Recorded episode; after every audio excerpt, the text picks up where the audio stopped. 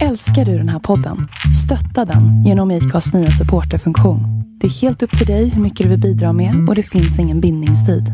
Klicka på länken i poddbeskrivningen för att visa din uppskattning och stötta podden. It's that time of the year. Your vacation is coming up.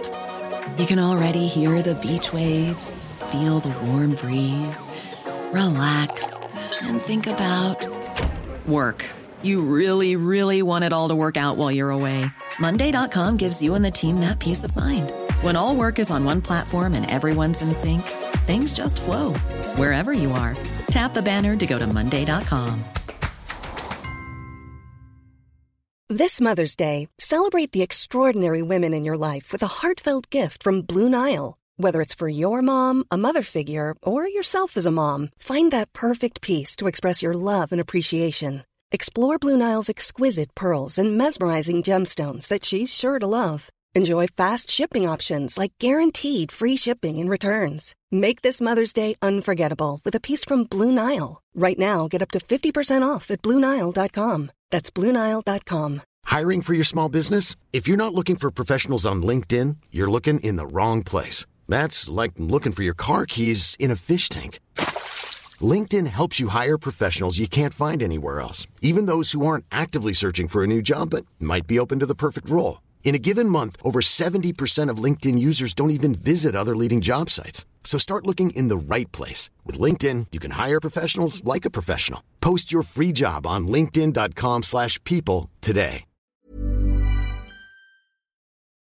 Det här var hösten 2007, eh, även tidigt eh, in 2008. Jag, hade, jag var nygift och hade precis eh, följt med min eh, dåvarande fru till Boston och MIT Media Lab. Hon eh, pluggade där och jag fick eh, sitta i en skrubb där och jobba med mina grejer. Jag hade jobbat 12 år med dataspel innan och kände att jag inte ville göra det mera utan ville göra andra saker och eh, funderade på vad det var. Det var en spännande tid. iPhone hade precis släppts. Det var liksom bubblade av idéer och liksom techindustrin fick liksom en helt ny boom då. Och eh, jag var väldigt inspirerad av det och jag ville jobba mer med tjänster och appar och saker som ja, kunde förbättra folks liv mer än bara underhålla dem. Och jag hade hundratals idéer på appar och tjänster som jag ville bygga och jag kämpade så mycket med att eh, bara få till en prototyp, få till en första version av de här tjänsterna som jag kunde testa. Och eh, jag kan ju ändå koda, jag kan programmera. Jag var lite rostig då så jag var tvungen att liksom lära mig vad som gällde då men det gick rätt fort. Men det tog ändå en, en bra månad liksom, att få en, en första version som gick att testa med lite testkunder och användare. Och, så. och då började jag drömma om ett verktyg som där man bara kan slänga ihop, rita upp hur, hur det ska funka och så bara funkar det. Och jag tänkte på alla icke-tekniker som inte kan koda eh, och deras uppförsbacke med att, att bygga och realisera en digital affärsidé. Så då började jag drömma om det som sen blev Weld. Men det skulle dröja ytterligare fem år innan jag verkligen började jobba med verktyget. I detta avsnitt gästas vi av Tom Söderlund som grundat företaget Weld. Ett verktyg där entreprenörer och företag kan designa webbsidor och innehåll utan att koda. Idén till Weld kom redan 2008 när Tom lämnade en karriär inom dataspel för att fokusera på webbtjänster. Då kändes idén för ambitiös och parkerades i några år tills den 2014 lanserades och idag används av entreprenörer och bolag som Indiska, Odd Molly och Telia. Nu är han här hos oss för att diskutera hur icke-tekniska kreatörer kan testa sin idé på marknaden utan att ha kunskap inom programmering.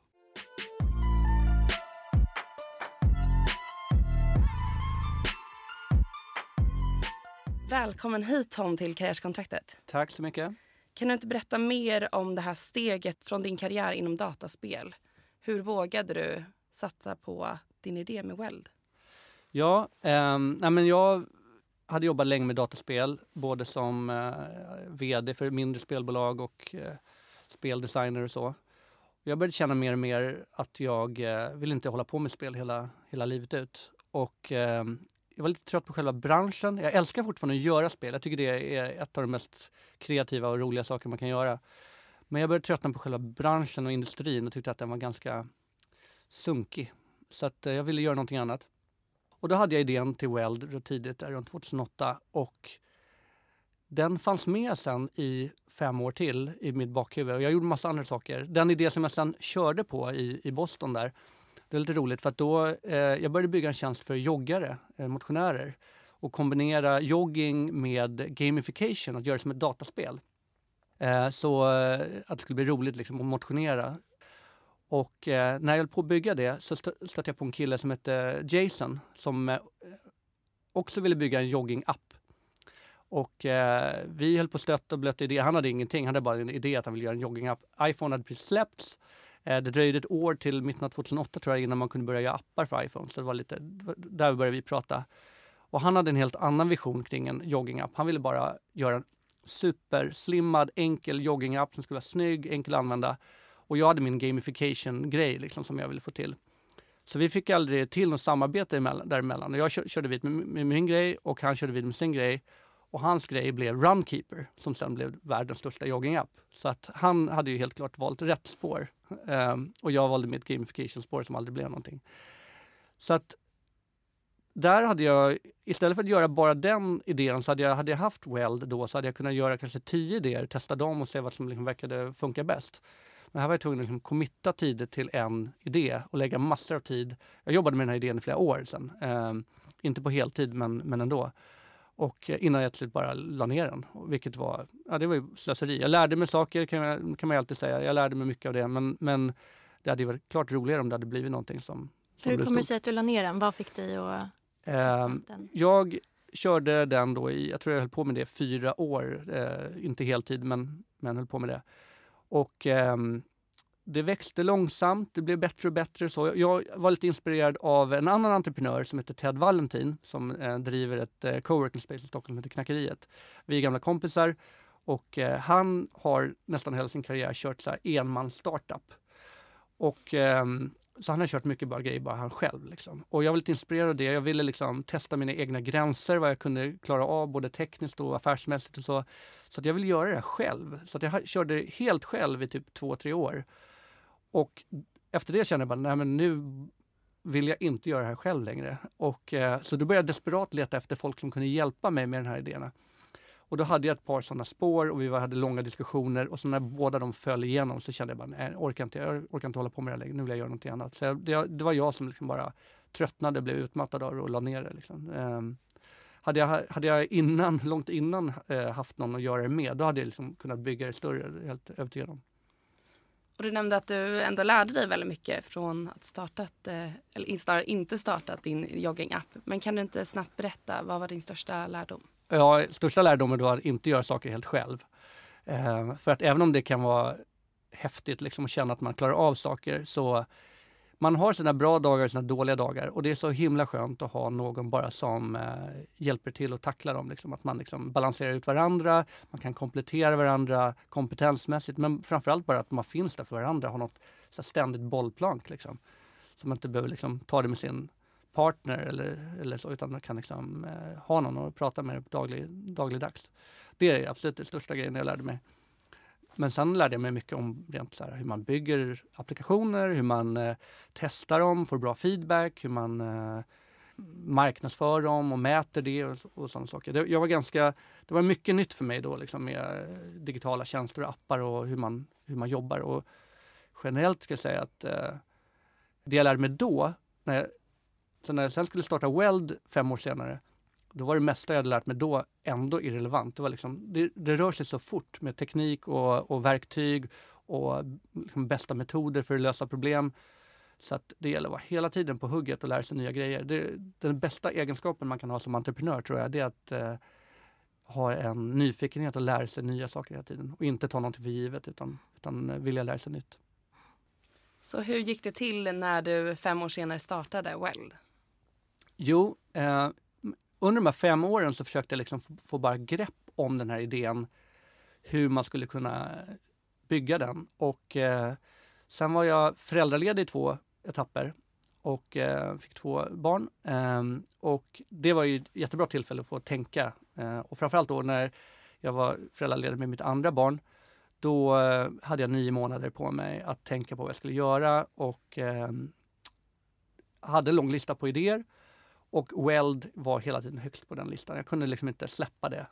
Så att efter ett tag började jag mer fundera på så här, okej, okay, om jag ska göra den här idén, hur bryter jag ner det här i mindre steg? För, för det, är, det är mest ambitiösa affärsidé jag någonsin haft. Alltså visionen är ju att förenkla programmering, att göra liksom någonting så svårt tekniskt som programmering, att göra det tillgängligt för så att vem som helst kan, kan använda det.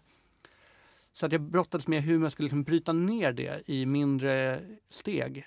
Så att eh, ja, det blev någonting jag kunde lansera så att jag inte behövde liksom sitta och jobba med det i tio år och sen lansera det. Och det jag kom fram till det var att eh, dela upp det i mindre produkter. Så att eh, den första produkten vi skulle bygga det var mer ett prototypverktyg, ett alltså skissverktyg där man skulle kunna rita upp hur en tjänst skulle kunna funka men, men inte att den funkar på riktigt utan mer som ett, ett ritverktyg och skissverktyg. Och eh, de som jobbar mest med sådana verktyg det är professionella eh, UX-designers, de som jobbar med att ta fram tjänster och, och rita upp hur de ska funka. Så jag började under hösten 2013 intervjua massor av sådana designers. Jag tror jag gjorde 40 eller 50 intervjuer. Och eh, jag hade även läst en bok som, dels hade jag läst den här um, Lean Startup. Och den är bra men den är väldigt tjock och väldigt teoretisk. Det finns en annan bok som heter eh, Running Lean som jag varmt rekommenderar för alla som vill starta bolag. Det är mer en, om eh, Lean Startup är den här tunga liksom bibeln så är, är Running Lean det här tunna seminariehäftet som liksom sammanfattar allting men också paketerar på ett väldigt praktiskt sätt.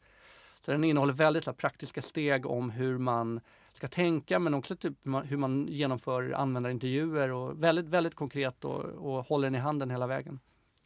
Och, eh, så jag följde den och började då intervjua massa möjliga kunder möjliga användare. Frågade dem vad, vad eh, funkade för dem när de skulle prototypa? Vad fick de att inte prototypa? Vad skulle, liksom, vad skulle förändra deras arbetssätt? Vad var deras stora pain points och utmaningar, frustrationer och sådana saker. Så då fick jag massa idéer från de första intervjuerna. Så gick jag hem och um, började eh, skissa på att försöka bearbeta de här eh, tankarna och, och um, sakerna som människorna hade sagt. Och sen så byggde jag någon slags enkel skiss hur det skulle funka och så kom jag tillbaka en månad senare till samma personer. Jag intervjuade delvis samma men delvis också några nya människor och eh, visade upp så här. Ja, du nämnde de här problemen som du har när du jobbar med prototyper. Hur skulle det vara om, om vi kunde lösa dem på det här sättet? Och så, och så blev det så en kontinuerlig dialog där vi hade kanske ett eh, fyra intervjuer eller någonting så där vi i varje steg kunde visa någonting lite mer färdigt. Och tanken var ju att några av de här intervjupersonerna även skulle bli då kunder. Och det blev de också i, i ett första steg. Så att, men den första produkten vi släppte det var ett rent skissverktyg, prototypverktyg. Men de du intervjuade, mm. var det några du hade kontakt med sedan tidigare eller var det några som du bara mm, skickade iväg ett mejl till? Jag kontaktade dem ganska mycket bara eh, helt kallt. Liksom. Mm. Um, jag hade inte så mycket kontakt med den här industrin innan utan det var liksom, jag var tvungen att, att träffa massa nya människor. Så jag kontaktade folk på LinkedIn, mejlade, förklarade vad jag gjorde. Det är ganska, när man inte um, hårdsäljer något utan mer bara så här, hej jag uh, har en idé, jag vill bygga den, kan jag bara få bjuda dig på kaffe? Alltså det var väldigt lätt att få intervjuer på det sättet. Så att, det är väldigt att starta, liksom starta när man har en idé. Mm.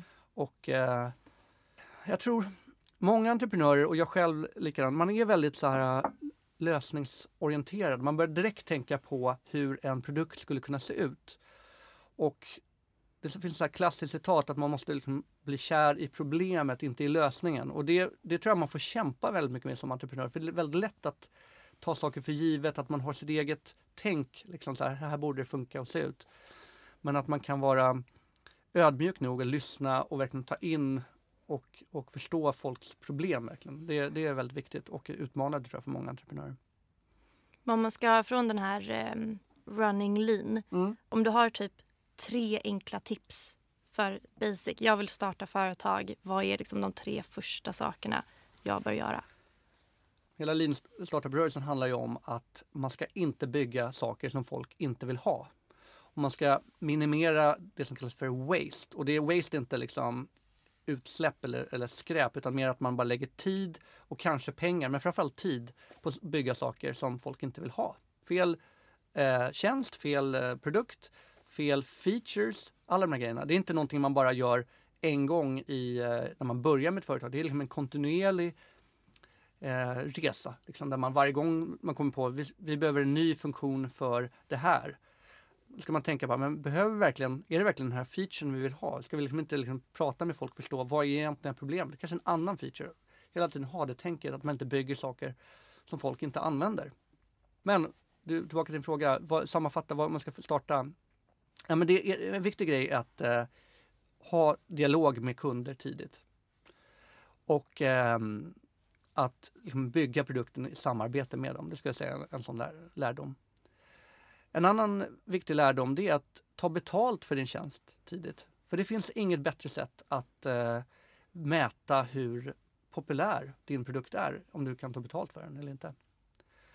Och eh, det är så lätt att få feedback annars som blir så här, jo men det här är bra, jag gillar tjänsten, det är bra. Liksom. Så tar man det som så här, ah, okej, okay, de gillar tjänsten, där, då kör vi vidare på det här spåret. Men egentligen är det bara att de är liksom artiga eller vill inte göra dig ledsen eller så här, utan eh, försök komma till ett läge tidigt där du kan ta betalt för det. Och man snackar ju mycket om det här eh, MVP-begreppet, minimum viable product. Och det är väldigt bra. Eh, det handlar alltså om att bygga, vad är den minsta möjliga produkten man kan bygga för att, ja, för testaren. Och jag tycker liksom, du ska kunna ta betalt för din MVP. För annars är det inte riktigt en MVP. Eh, annars är det inte riktigt en produkt, liksom, om du inte kan ta betalt för den. Så försök hitta en strategi där du kommer till en MVP så fort som möjligt som du kan ta betalt för. Vad kan det vara för någonting rent jo, praktiskt? Jo, det kan vara nästan, nästan vad som helst. Du vill lösa en kunds problem eh, på något sätt. Och eh, hur du bygger det här, det kan se ut på hur många olika sätt som helst. Det kan vara ett Excel-ark. Det kan vara en enkel landningssida som du har skapat med ett färdigt verktyg som finns, gratisverktyg. Där du bara samlar in information. Det kan vara ett formulär, ett Google-formulär som du använder för att samla in information. Ett av de roligare sätten att bygga en MVP på, och ett av de bästa sätten tycker jag att bygga på, det är det som kallas för, eh, jag har hört två olika begrepp här, men det finns ett som heter eh, Concierge MVP eller Wizard of Oz MVP. Och Wizard of Oz, det, där handlar det om att trollkarlen visar sig vara egentligen bara en, en vanlig gubbe med någon konstig maskin. Eh, så det var liksom, han var ingen, han var ingen trollkarl, han var liksom, det var bara fake allting.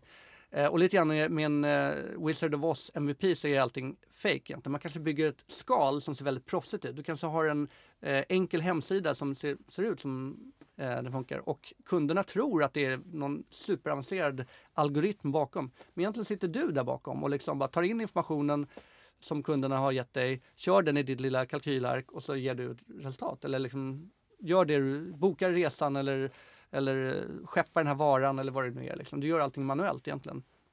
Det tycker jag är ett fenomenalt sätt att bygga ett, ett företag på. För du kan du tidigt ha rätt affärsmodell, samma, rätt erbjudande. Du säger till kunden betala det här så får du det här. Och det kan du leverera från dag ett. Typ. Men eh, sen längs vägen med att i takt med att du skalar upp verksamheten så börjar du automatisera mer och mer av det du gör och liksom bygger, bygger liksom maskineriet utan att liksom förändra produkten för kunden. Kunden har samma upplevelse av, av produkten. För, för att det kanske går lite fortare eller liksom, kanske blir lite bättre. Eller, men själva grunderbjudandet är, är detsamma. Det är så häftigt tycker jag med MVP. Vi kom i kontakt med det på Hyper Island, jag och Nicole. Och eh, just att få testa sin idé. Vi, jag och några vänner på Hyper testade några jättefula totebags och vi sålde liksom en totebag och vi var såhär, nej det här ska vi inte göra. Så det är också en bra elimineringsmetod att inte liksom satsa på en idé. Men vad skulle du säga är liksom dos and don'ts med MVP? Nej men jag tror det sto stora, det vanligaste problemet med att bygga MVP det är att man ehm, att man bygger någonting för komplext. Att du inte riktigt, eh, jag, jag tror de flesta när de tänker igenom vad en MVP kan vara så upptäcker de att det kan vara något mycket mindre än vad de först tänkte. Lite grann för att många entreprenörer gillar själva lösningen och man gärna bygger, man gillar att bygga produkt och liksom tänka på hur produkten ska vara. Men om man verkligen liksom går till botten med vad kunden vill göra och vilka problem som behöver lösas så är det oftast ett mycket mindre problem än vad man först tänker sig. Så det skulle jag säga är det största. Och sen det här, äh, ett annat problem jag nämnde innan också, att man inte tar betalt för det. Man släpper någonting, ja, det är en gratisversion i början, du kan testa det. Och då får man liksom inte rätt feedback. Man får inte folk att testa det på riktigt. Man, folk går in och bara loggar in, klickar runt lite grann och sen säger ja, men det, var, det ser fint ut och så får man det som feedback. Och det blir inte rätt eh, feedback. Den bästa feedbacken det är nästan så här äh, irriterade användare. Um, för då är det användare som har försökt göra någonting, misslyckats och um, eller inte gått lika smidigt och bra som de hade hoppats och så för, förklarar de varför. Då har du någonting du kan Dels har du ett, ett riktigt intresse från en användare att, att de vill lösa någonting men också att, att du har någonting konkret att jobba på. Det här behöver vi fila ner, det här behöver vi fixa till. Sen är det tycker jag värt att nämna eh, Förutom MVP så finns det då en annan förkortning som är, som är eh, viktig när man bygger en första produkt och det här eh, Product Market Fit eller PMF. Eh, så jag skulle säga att ditt mål när du som entreprenör när du precis har börjat bygga en produkt och det är att så snabbt som möjligt komma till Product Market Fit. Och Product Market Fit då betyder att du har en produkt som passar kunden eller marknadens behov. Och när du har det, då kan du liksom börja skala upp. Eh, innan du har det så är det, ju mindre organisation du kan ha, desto bättre. Desto färre personer, färre liksom, människor som är, har åsikter, investerar, allt sånt där är bara, ju mer du kan minimera det, desto bättre. Det här kanske är en komplex fråga, men mm. hur vet man att man har det då? Det är en väldigt bra fråga. För att eh, jag trodde att eh, product market fit skulle vara mer som så här, att få en spann med vatten över sig. Liksom, att det bara plötsligt händer och allting bara så här, dammluckorna öppnas och, var, och liksom, det bara rasar in.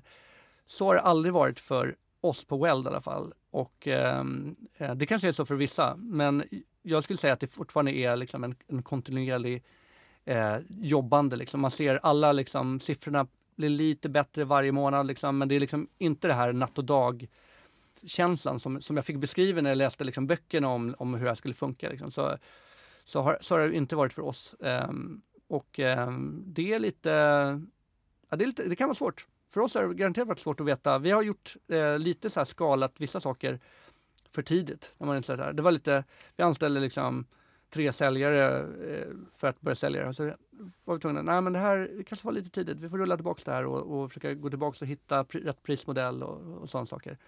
Um, så det kan vara absolut utmanande att veta när man har den PMF. Då.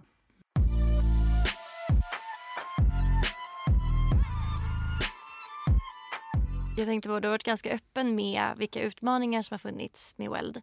Eh, under den här liksom resan har det varit några riktigt stora ja, fuck-ups, några riktigt stora misstag som, eh, som ni har begått?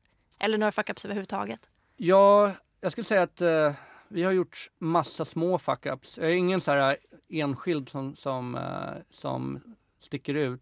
Och eh, mer så här, oh, jag önskar att vi hade vetat det här från början. Eller så. Stora grejen skulle jag säga att eh, vi gjorde då en, en omsvängning, en pivot 2017 till från entreprenörer som vill starta någonting till mer marknadsförare som eh, vill bli mer snabbfotade på webben och by bygga digitalt innehåll och kampanjer och så.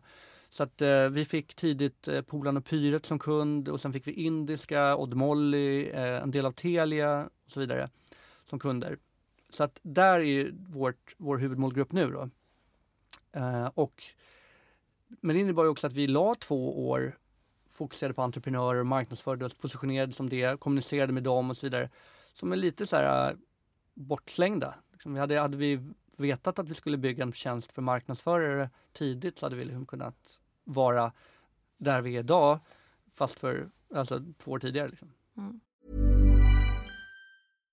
If you're looking for plump lips that last you need to know about juvederm lip fillers. With Juvederm Volbella XC and Juvederm Ultra XC, your lip look, whether it's subtle or bold, can last up to one full year with optimal treatment and no additional maintenance. Find a licensed specialist and see if it's right for you at Juvederm.com today. That's J U V E D E R M.com. Add fullness to lips in adults over 21 with Juvederm Volbella XC or Juvederm Ultra XC. Do not use if you have severe allergies or a history of severe allergic reactions, or if you're you're allergic to lidocaine or the proteins used in Juvederm. Tell your doctor if you have a history of scarring or taking medicines that decrease the body's immune response or that can prolong bleeding. Common side effects include injection site redness, swelling, pain, tenderness, firmness, lumps, bumps, bruising, discoloration, or itching. As with all fillers, there's a rare risk of unintentional injection into a blood vessel, which can cause vision abnormalities, blindness, stroke, temporary scabs, or scarring.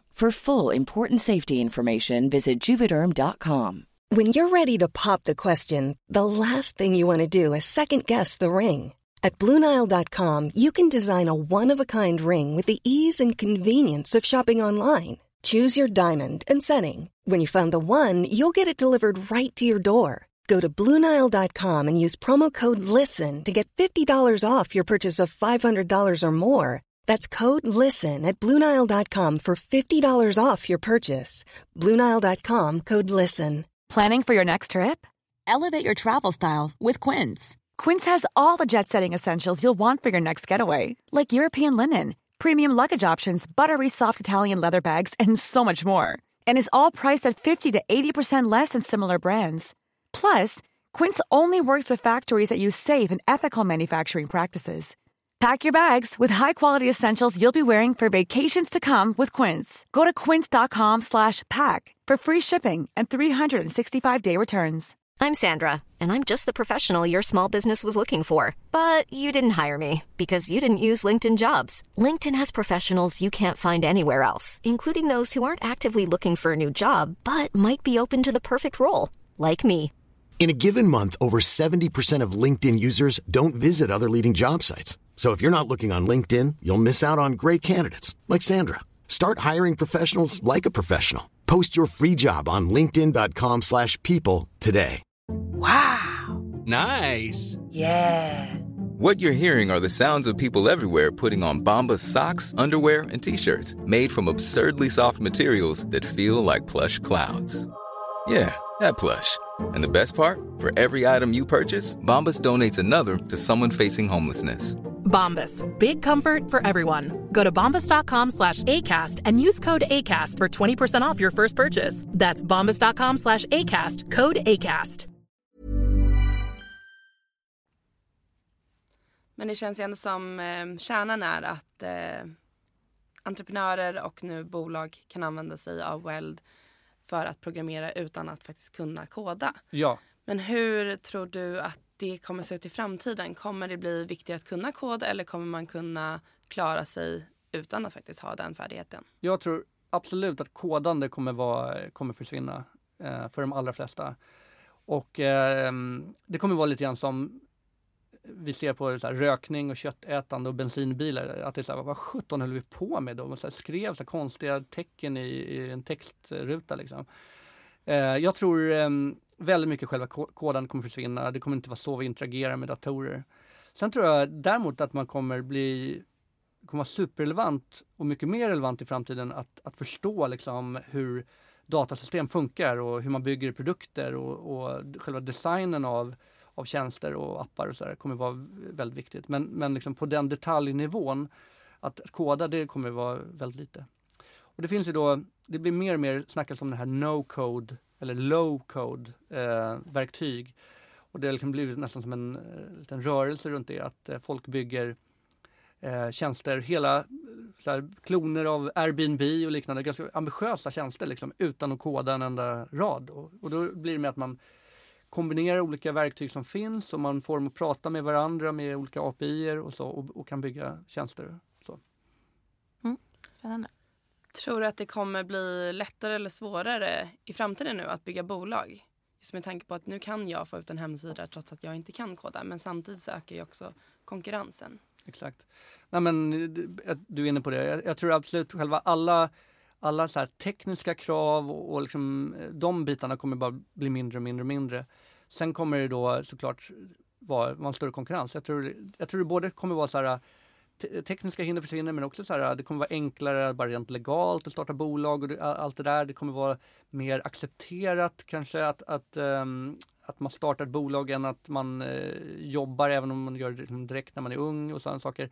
Så det, det finns massa sådana grejer som kommer förändras som gör att fler bolag kommer startas.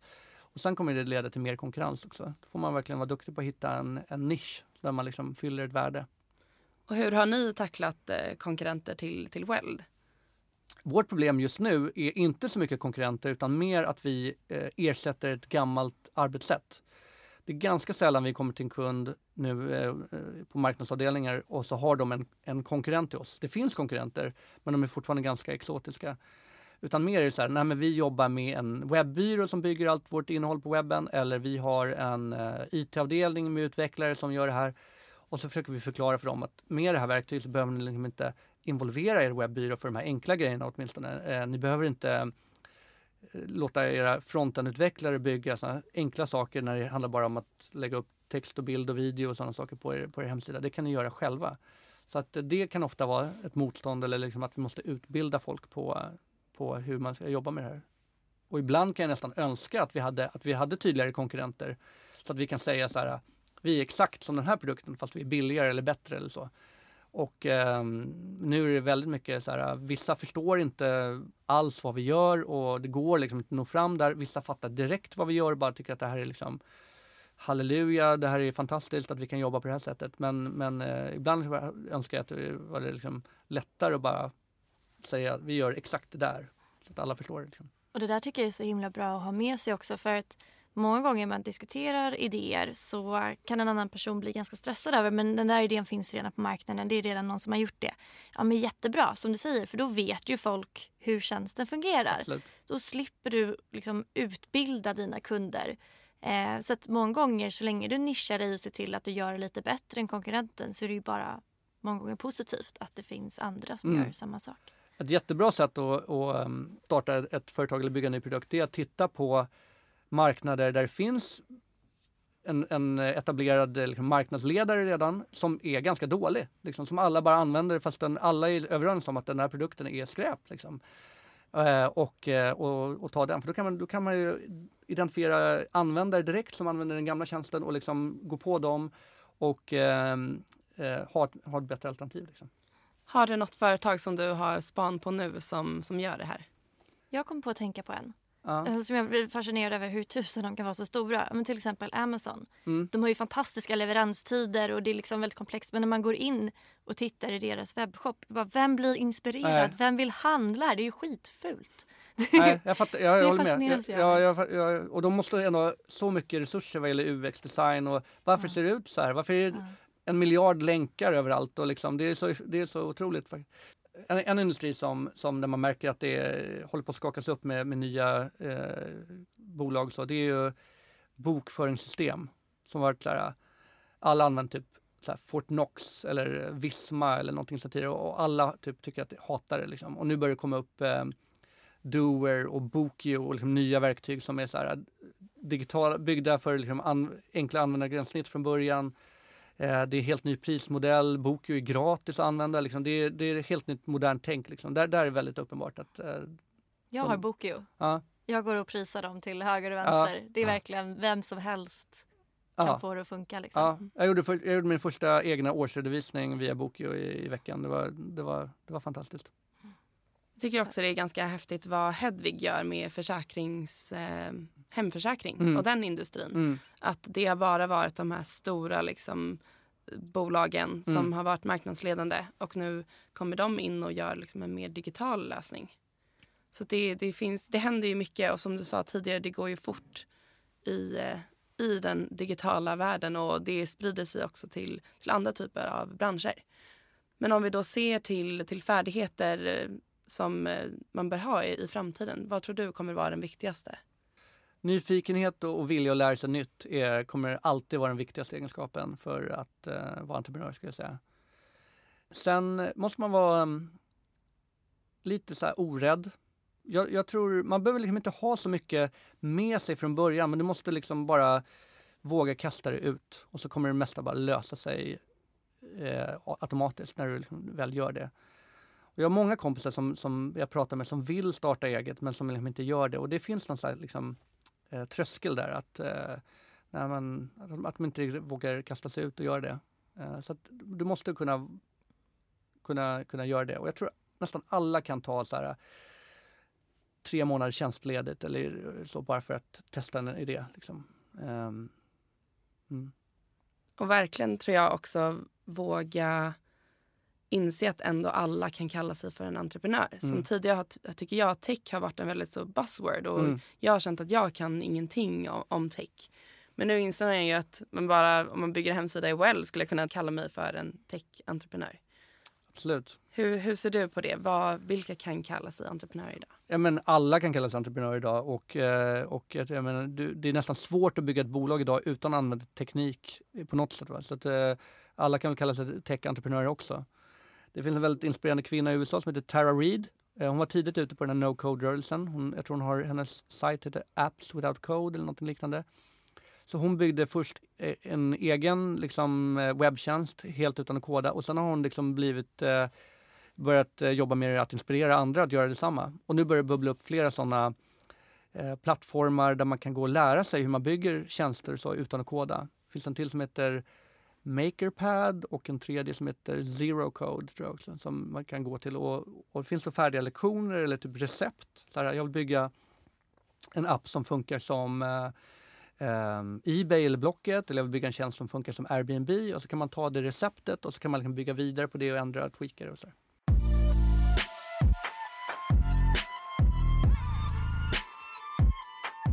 Men då om alla kan kalla sig för entreprenörer idag men man ändå känner sig rädd för tekniken, rädd för att skapa content, kanske inte ha det här grafiska ögat. Vad är dina tre bästa tips för att då våga satsa på en idé? Ja, alltså ett av de viktigaste grejerna jag tycker man ska tänka på det är att prata om din idé med nästan alla du möter. Och eh, dels ska du prata med kunder. Men eh, försök hitta andra människor också. Prata med andra människor som kan bli dina medgrundare eller eh, medarbetare eller rådgivare eller investerare. Prata med liksom så många som du kan i den här industrin som du liksom jobbar i.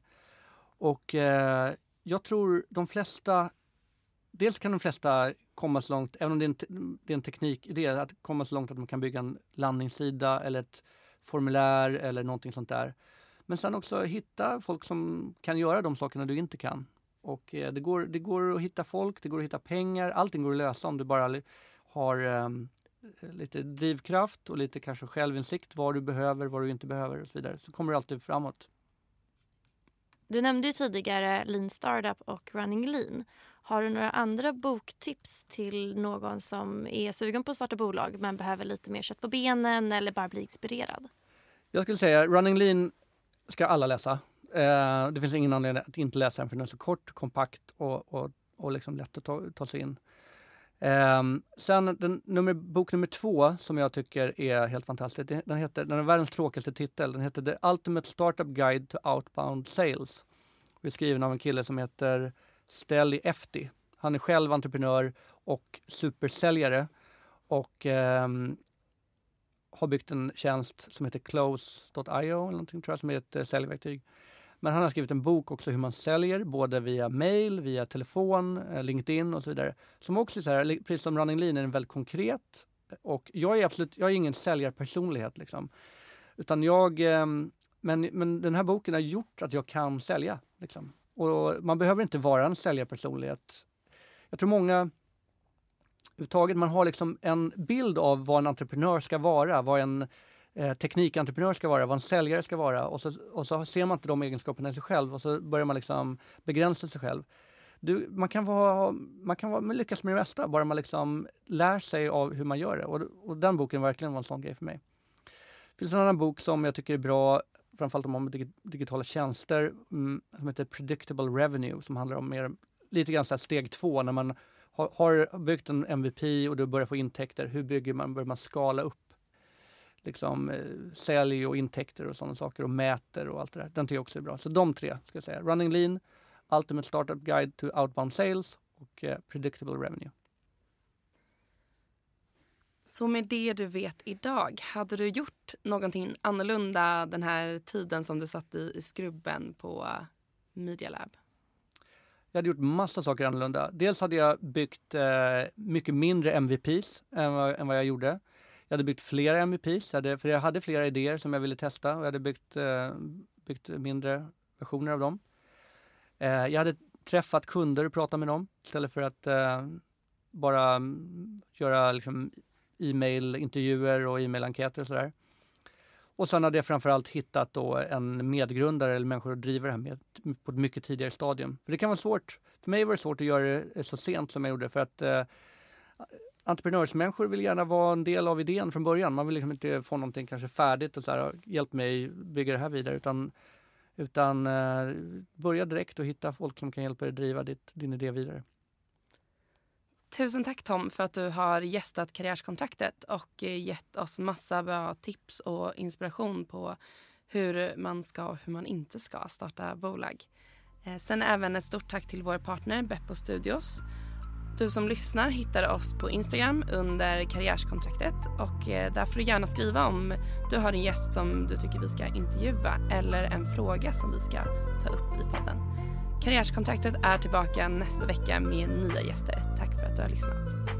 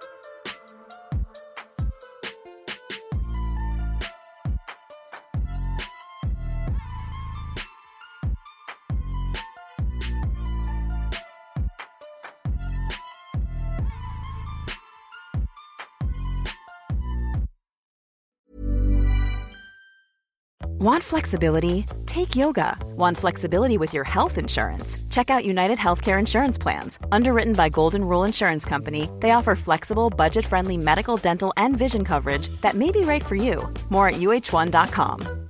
Hi, I'm Daniel, founder of Pretty Litter. Cats and cat owners deserve better than any old fashioned litter. That's why I teamed up with scientists and veterinarians to create Pretty Litter. Its innovative crystal formula has superior odor control and weighs up to 80% less than clay litter.